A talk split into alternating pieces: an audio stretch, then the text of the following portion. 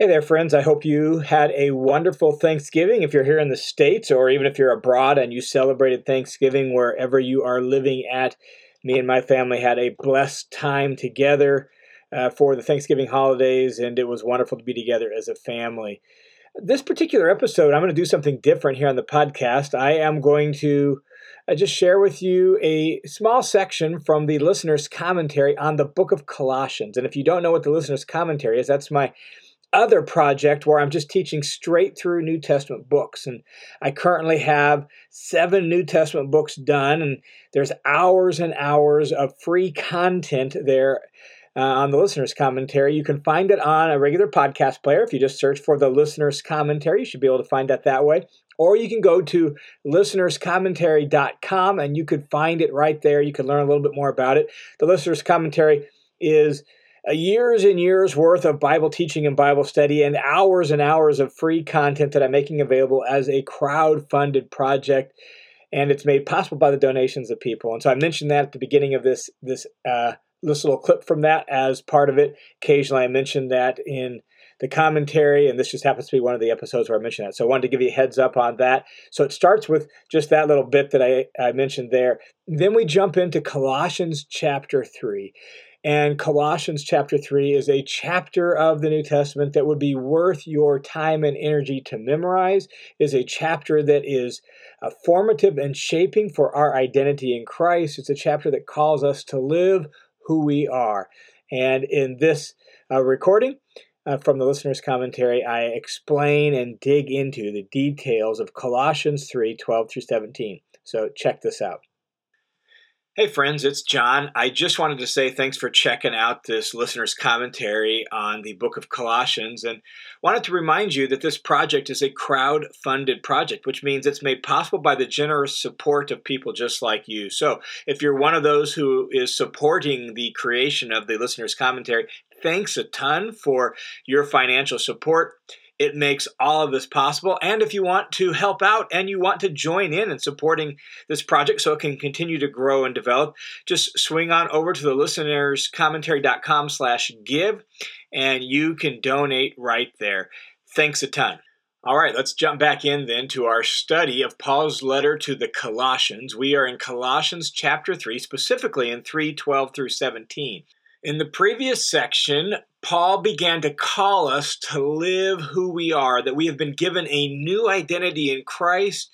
That is a fact that God has done for us by virtue of the work of Jesus in our life. So we have this new identity. Now we need to learn to live that out. And so the call is to live who you are. And so in chapter three, verses one through eleven, Paul really began to call us to do that. And he did so in two sections. The first section, three, one through four, called us to focus on Christ and his things, that the ambition of our life, the orientation of our life, and the focus of our life should be seeking after Christ and his things. And then in three, five through eleven, Paul called us to get rid of the values and practices and behaviors of the fallen world around us that used to uh, really be our identity, that used to be where we found our life. He used the imagery, particularly in the second half of that, of taking off of old clothes, that that's just not what we wear anymore. We don't do those things. We're not marked by immorality, impurity, anger, malice, and the things like that. So we take those off and set those aside because that's not who we are anymore. In this section, Colossians three, twelve through seventeen, Paul continues to call us to live who we are by telling us now what to put on. If we've taken off those old clothes and set those aside, what then do we put on? What do we wear? What, what are the proper behaviors and values and practices now that are in keeping with the new life, the new humanity, the new creation that we have in Christ? That's where Paul turns to in this section. So with that, let's read what Paul has to say here in Colossians three, verse twelve and following. He writes, "So, as those who have been chosen of God, holy and beloved, put on a heart of," and then he'll list off some of the behaviors. But before we look at the behaviors or the virtues and practices of the new life in Christ, I don't want us just to fly by his kind of opening transitional sequence to those virtues. It's really important for us to pay attention to what Paul just said. Notice the beginning of verse twelve. As those who have been, notice, have been, accomplished fact. Again, this is our new identity. This is who we are. And so we're not putting on these practices to try to be something we're not. We're going to put on these practices and virtues because that is who God has already made us. We're living who we are. So that's important. And then also notice here in the first part of verse twelve, how Paul has described us. Those who have been chosen of God. Did you catch that? Chosen of God. We are God's chosen people. Those in Christ are God's chosen people. Like, just think about the value that ascribes to you as a person. Think about like what that means to be chosen. I mean, think about those times in your life maybe where the opposite was true, where like you weren't chosen. Nobody wanted you on their team, right? Nobody wanted you in their group. You felt like an outsider. You felt left out, but not from God. God has chosen us and made us part of his people. So we are, we are chosen by God, welcomed by him. So that's part of our identity. And then he also says, holy and beloved. So as God's chosen people, we are holy and beloved. And the word holy is that idea of being set apart for and belonging to. Like we have been set apart as God's chosen people. We belong to him. We are his holy people. Well, just think again of the dignity that that bestows upon us. Like you're holy. You're marked out as set apart and belonging to God as part of his holy people. And then beloved or dearly loved. It's the same word that's used of uh, Jesus, where he's like God's dearly loved or beloved son, right? Like that's who we are. We're, we are God's beloved children, God's beloved people. He loves us devotedly. And again, it's so easy to fly past these sort of transitional sequences and the New Testament, but we shouldn't do that. Just we should pause and reflect on these words, chosen, holy, beloved. That, my friends, is who you are. And it's based on that position. It's based on that relationship. It's based on that identity then that Paul calls us to live differently. So as those who are chosen, holy, and beloved by God, put on a heart of compassion and so on. And putting on is this idea of we've changing our clothes. We're changing our virtues, right? We're, we're, we now know who we are. We're part of God's family. And so we're going to learn the family ways. We're going to learn the family practices. We've been brought out of whatever system of life we were in before into a, a new family. And we have to learn new values and new virtues according to that family's way of doing life. So put on on a heart of, and he lists them off, and he lists off really over the course of the next few verses, eight character traits of our new way of life. And again, when Paul lists off these kind of virtues, just like we noted with the vices, this isn't like completely comprehensive. There's things here that aren't in other lists, and there's things in other lists that aren't here. It's to paint a picture of the kind of person God has made us to be. And so he lists off eight virtues, eight of the kinds of traits that mark God's holy and beloved people. Let's walk down through them and just kind of define them as we go. Put on a heart of compassion. Well, compassion is this idea of like mercy, of hurting with those who hurt, who uh, a, a person who's willing and ready to help. It's this heart set that is just like you see the needs of others and you're moved to help them. Compassion, you want to help people. The next one he lists off is kindness. Kindness is almost like the opposite of malice. We saw malice in the list of vices. Well, kindness is almost like its opposite in the sense that kindness is this desire Uh, to do good to another, whereas malice wants harm for another, kindness wants goodness and help for others. It's being big-hearted. It's wanting to see another succeed, to see another benefit from something. So you have a desire for someone else's benefit. So put on a heart of compassion, kindness, humility. Humility. Well, what does humility mean? And we have to think clearly about this because I think there's been some misunderstanding about humility. And really in the New Testament, there's two parts to humility. One is uh, the view we have of ourselves. That's one way humility is portrayed in the New Testament, that we have a view of ourselves that's realistic. It's not like beating ourselves up. It's not like thinking Uh, poorly of ourselves, or thinking badly of ourselves. Oh, I'm just so awful. Oh, I'm just so terrible. Oh, I don't deserve anything good. That is not biblical humility. Biblical humility is to think accurately of ourselves, um, properly of ourselves. In fact, in Romans chapter twelve, Paul says this. He says, don't let anyone think more highly of themselves than they ought to think, but think of themselves with a, a realistic estimation. That's what we should have. It's just our strengths and weaknesses. We should be honest about who we are. So that's one part of humility, is a honest assessment of ourselves. Part of that is recognizing that were it not for the grace of God, we'd be in a world of hurt. So part of humility is realizing, man, I am dependent on God. I need his grace, uh, both to forgive me and to help me do what's right. I'm dependent on him for every good gift I have. That's part of a realistic self-assessment. So we we have this view of self where we're, we recognize our neediness and our dependence on God. And we recognize our own weaknesses and our own strengths. That's part of humility, a proper view of self. The other part of humility in the New Testament is also a proper view of others, that we are interested in serving others, and we're interested in taking care of others and meeting their needs. And so, for example, Philippians chapter two tells us to be humble, have a humble mind like Jesus, um, and to do that by putting others' needs ahead of our own, not th- looking out for our own interests, but looking out for the interests of others. And so New Testament biblical humility has a proper view of self and a proper view of others, in the sense that we we have an honest estimation of ourselves, and we have a eagerness to serve other people. That's humility. So put on a heart of humility. So put on a heart of compassion, kindness, humility. The next one he lists is gentleness. Gentleness. Sometimes this word translated gentleness has been translated meekness.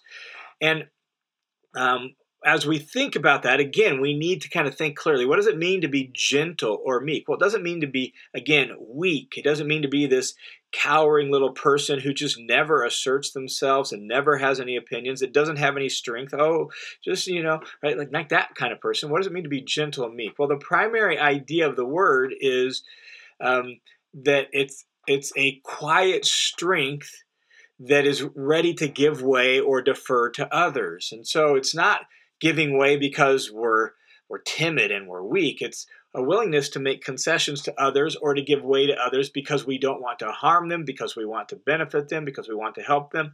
Sometimes this word was used outside of the human context for, say, a horse that had been saddle trained. And now all that strength and all that kind of fury and wildness that was in the horse has now been brought under control. And so now the horse can be beneficial to its rider and to its owners. Well, that's the idea of this word gentleness. Um, think of it in terms of, for example, Uh, one of the ways I always like to think of this is when my kids were small, they always wanted to wrestle with dad. Let's wrestle, dad. Let's wrestle, dad. The problem was I weighed about one hundred ninety pounds and they weighed about like, you know, thirty-five or forty pounds, and I could easily squish them like a bug. But that wouldn't have been fun for anybody, right? I didn't want to hurt them. And so my size and my strength had to be restrained and be brought under control so that the wrestling experience would be fun for everybody. That's biblical gentleness, is that idea of self-restraint, that idea of willingness to see something from another person's perspective and maybe even make concessions to them because of that. So it's that quiet strength that allows you to look beyond yourself to others and really see from their pers- perspective, see what's most beneficial in the situation, and not be a bull in a china shop where you're just, you know, running people over and knocking things over. So gentleness, put on that too. The next one he lists is patience. Patience. I think we have a pretty good understanding of what patience means. It's the idea of being long fused, right? Like it takes a lot to make you angry. It's restraint in the face of provocation. When something is provoking you or somebody's provoking you or a situation is annoying and irritating and provoking you, you have the ability to be self-controlled and to be restrained, and you don't get uh, angry easy. You don't lose your temper angry. You're patient. Patient. So put on patience. Uh, the next one, number six that he mentions is bearing with one another. Man, I love how honest and realistic Paul and the New Testament writers are with phrases like this, bearing with one another. Remember, in the preceding section, he talked about all these different kinds of people that now they're all being brought into the new family of God in Christ from all different backgrounds, Jews, Gentiles. They have different religious backgrounds. They have different racial backgrounds, different class backgrounds, different ethnic backgrounds. And that just brings just difference, right? Like things are just different. And that can create tension. That can create misunderstanding. That can create awkward moments and hard feelings. So you have to bear with one another. You have to learn, in other words, to put up with each other, not reluctantly, but gladly, with all the very attitudes he's just described above, with gentleness and humility, right?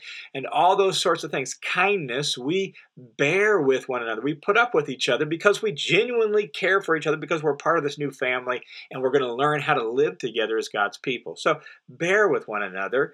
Not only that, sometimes all that tension, all those differences leads to genuine hurting of each other, genuine misunderstanding and wrongdoing towards each other, intentional or unintentional. And so number seven that he mentions is forgiving each other. This just is another virtue, another practice that needs to mark the Christian family. Forgiving each other. Literally, again, that word forgiving here is giving grace to one another. That ought to characterize all our relationships in the family of God. We give grace to each other. We don't hold grudges. Uh, we don't hold things against each other, right? Like we're willing to let things go and we're willing to forgive. Notice what he says is forgiving each other, whoever has a complaint against anyone.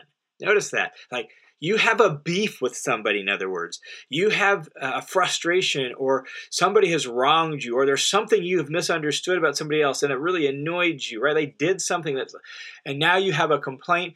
Instead of holding that against them, instead of using that against them, instead of being standoffish and therefore, mm, and you're just going to kind of be cold towards them, no, you're going to give grace towards them. And you're not going to hold that against them. You're going to be willing to forgive them. Why? Because God forgave you. So you're going to practice the same sort of grace towards your new brothers and sisters in Christ that God showed you.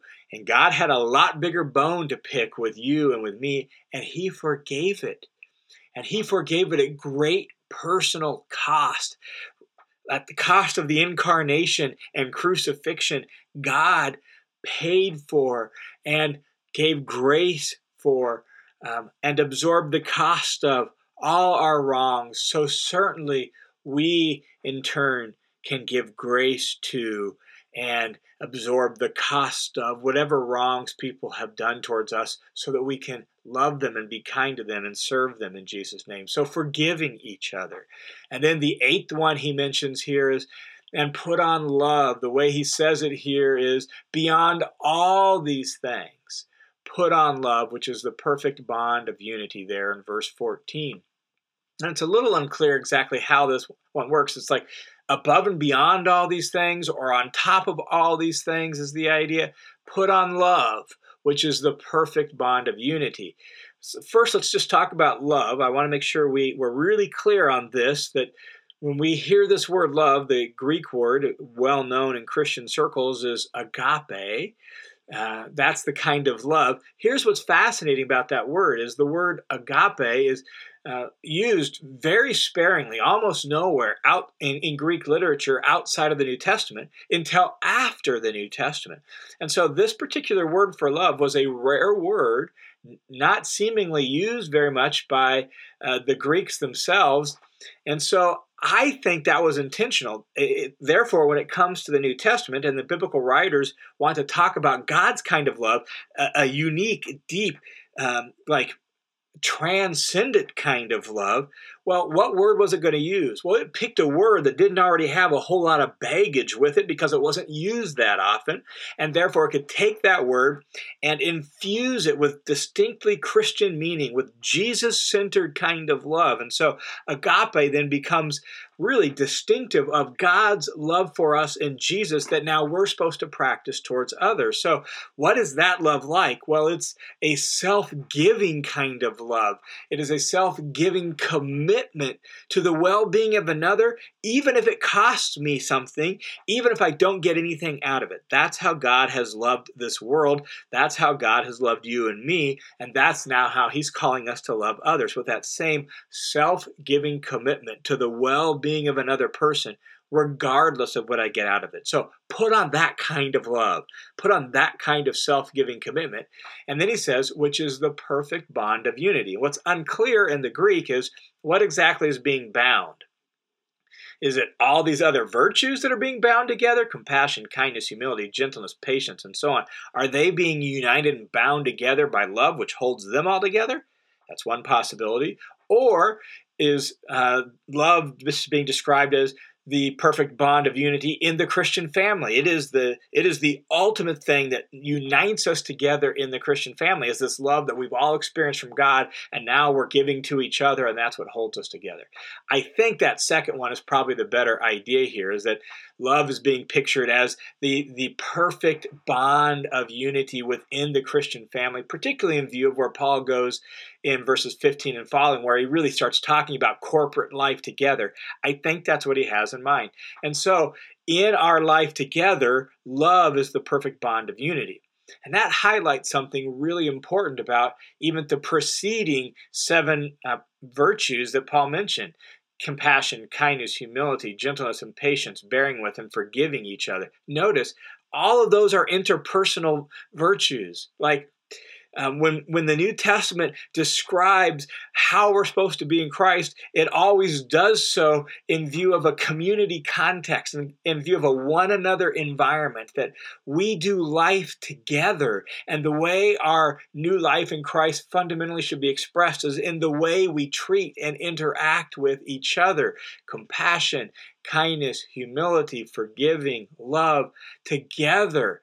We have a new way of doing life together. And that's what makes us a city set on a hill, to take Jesus' words, is when people see the way we live together, all of a sudden it's attractive and it's beautiful. It provides really a contrast to the way human society typically works. And so we, we put these on, and it changes our interactions with one another.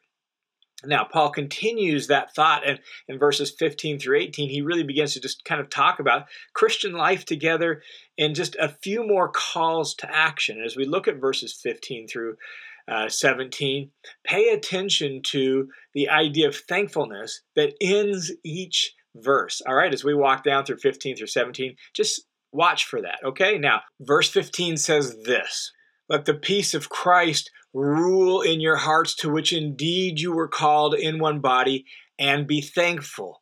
And this is a clear call to action. In fact, let the peace of Christ rule, the verb form in Greek, really is a command that is given sort of in this a third person sort of way, which you just can't translate very well into English. So it's a command. The peace of Christ must rule in your hearts. That's the idea. It's this call to action. And so the very peace of Jesus, meaning the peace that Jesus created in, in between people, the peace that he created by virtue of his death, burial, and resurrection. If you want to see more on that, look at Ephesians chapter two, where it describes how Jesus brought peace between people and between people and God. And so let the peace that Jesus uh, created rule in your hearts. And that word translated rule is, this is the only place it's used in the New Testament. It actually comes from the, the realm of sports in the ancient world. It's the idea of like being a referee or an umpire. And so the picture is that um, in our interpersonal relationships in the body of Christ, in the new family of Christ, the thing that is supposed to really referee our relationships is supposed to be the peace that Jesus created, the peace that Jesus made by virtue of his dying on the cross and removing the hostility and the division and the distinctions between people. And so let the peace of Christ act as referee in your hearts, to which indeed you were called. In other words, you were called to peace. You were meant to live in peace with one another. That's what Jesus' dream and desire and intent is. And so live that out. Let this peace rule, act as referee in your hearts, to which indeed you were called in one body.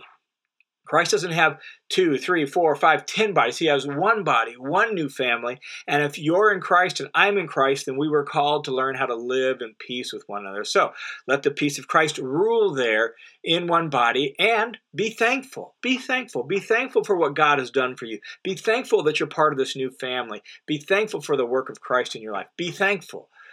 Verse sixteen, next call to action. He says, let the word of Christ richly dwell within you. And so let the peace of Christ rule in your relationships, and let the word of Christ richly dwell within you. The word of Christ here could be the word about Jesus or the word that comes from Jesus. It's probably the former, the word about Jesus, the message about Jesus. In fact, the word translated word is not logos, a familiar word for word. It's rhema, which usually refers to the spoken word, the declared word, the proclaimed word. And so it's the idea of the message about Jesus, um, the message about his work, about who he is, about what he accomplished on the cross, the gospel message about Jesus.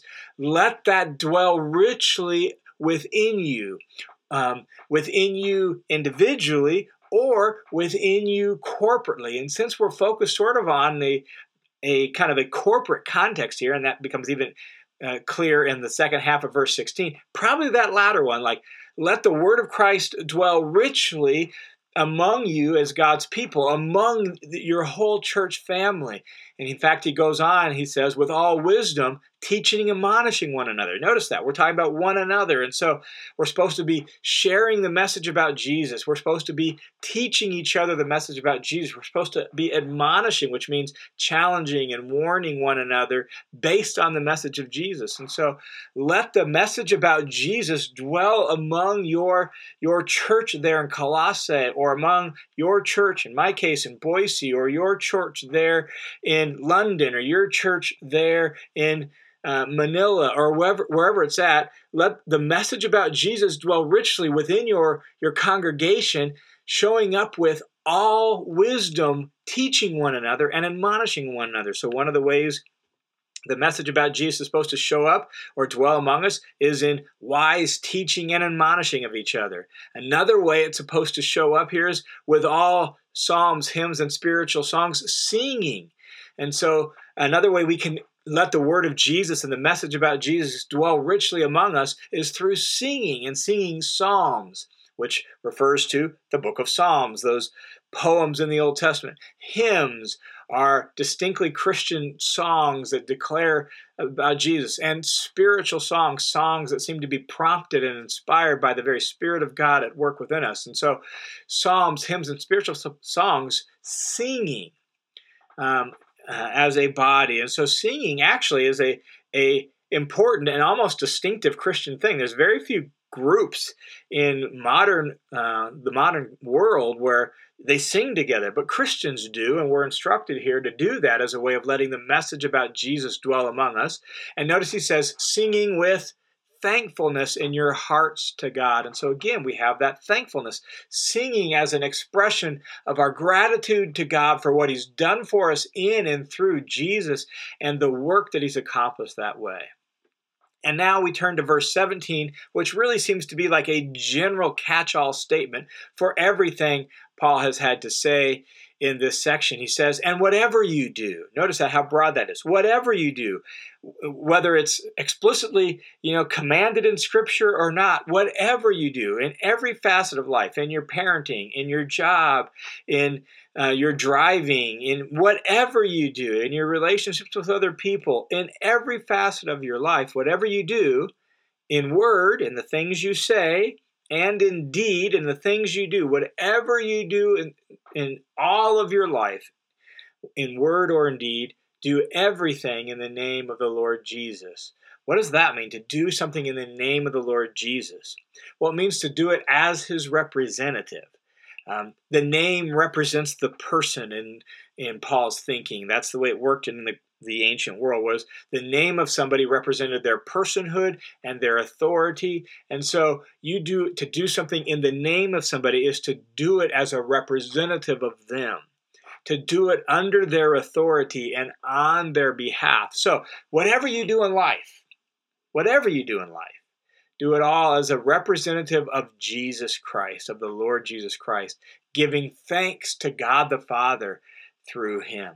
And again, we end with gratitude, we end with thanksgiving, because our life is to be an expression of thanksgiving because of everything God has done for us. And so when you think about how really broad that is, whatever you do in life, do it as a representative of Jesus and do it under his authority. And when you think about that, there's really like three questions that I think we can ask to help us think through, well, am I doing this as a good representative of Jesus? One question is this: can I do this and not compromise my Christian profession? Can I do this and not compromise my Christian testimony and witness? Second question is, can I do this and not drag the name of Jesus through the mud? Can I do this and not make Jesus look bad? And then in view of thanksgiving, can I do this and thank God for the opportunity to do it? Can I do this and thank God for the opportunity to do it?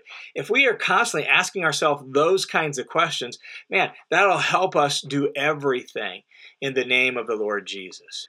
So here in chapter three, in contrast to what the those false ideas that are swirling around the church there in Colossae, right, they're being tempted and threatened with ritualistic religion where it makes rules that are measurable and external and re- really clear cut so that you have a measuring stick of who's really spiritual and who's not. That's what's kind of swirling around them. We saw that at the end of chapter two.